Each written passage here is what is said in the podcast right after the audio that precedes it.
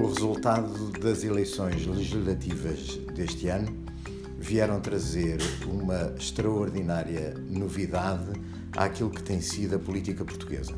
Pela primeira vez apareceu no espectro político parlamentar um partido que pode eh, representar a extrema-direita, centralizando bastante tudo o que é eh, o leque político português.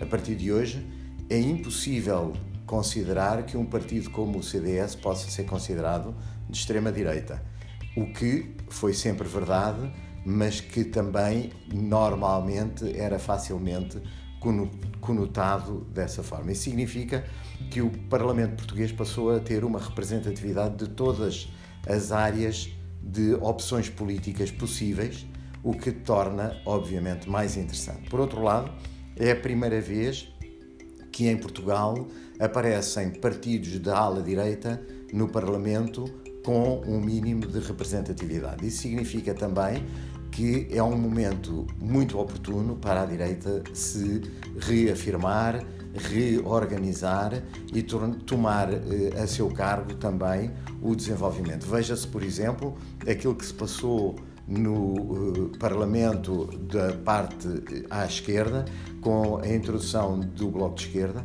Foi um momento em que a esquerda estava francamente em baixo e com essa reestruturação acabou por fazer um caminho que hoje tem uma posição dominante no Parlamento português.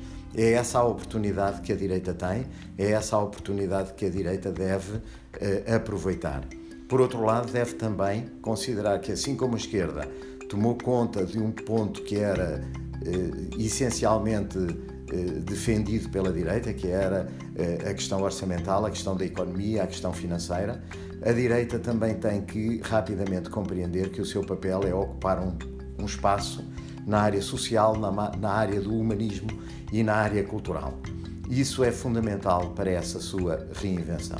Quanto ao governo, acredito que existe uma estabilidade maior do que aquela que existia anteriormente, ao contrário do que poderia parecer, uma vez que o Partido Socialista por si só tem mais votos que os partidos à sua esquerda e tem mais votos que, o, que os partidos à sua direita. Ou seja, é obrigatório que a esquerda e a direita se unam para poderem pôr em risco a sua continuidade.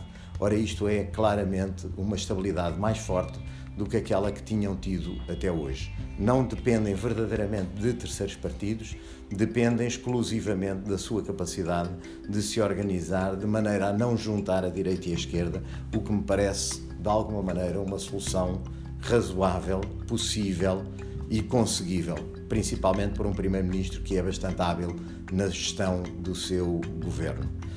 Por último, deixar aqui alguns objetivos a este governo. Tendo esta estabilidade, tendo esta uh, organização parlamentar que lhe permite uh, uh, governar praticamente com as suas ideias, não dependendo tanto das pressões de terceiros partidos, o governo deveria estabilizar as suas políticas fiscais, as suas políticas de desenvolvimento económico baseado na iniciativa privada e estabilizar também a sua preocupação com o aumento salarial.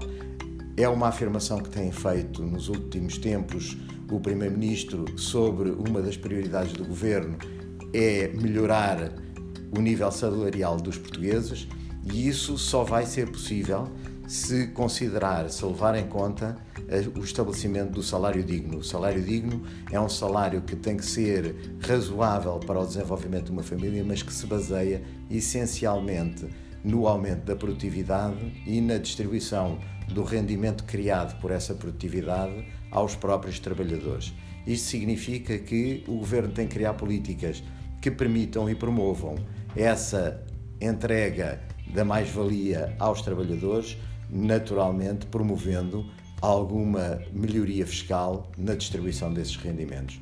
É um grande desafio para o governo de Portugal, é uma grande oportunidade para Portugal, num tempo em que todos dizem que eh, estamos diante de alguma perspectiva de crise, mas onde eu digo que não podemos ter medo, temos que continuar e temos que considerar que as crises vieram sempre nos momentos em que não estávamos à espera e, portanto, se já estamos a preparar-nos para essa crise, essa crise vai ter um impacto sempre menor do que a crise quando não está esperada.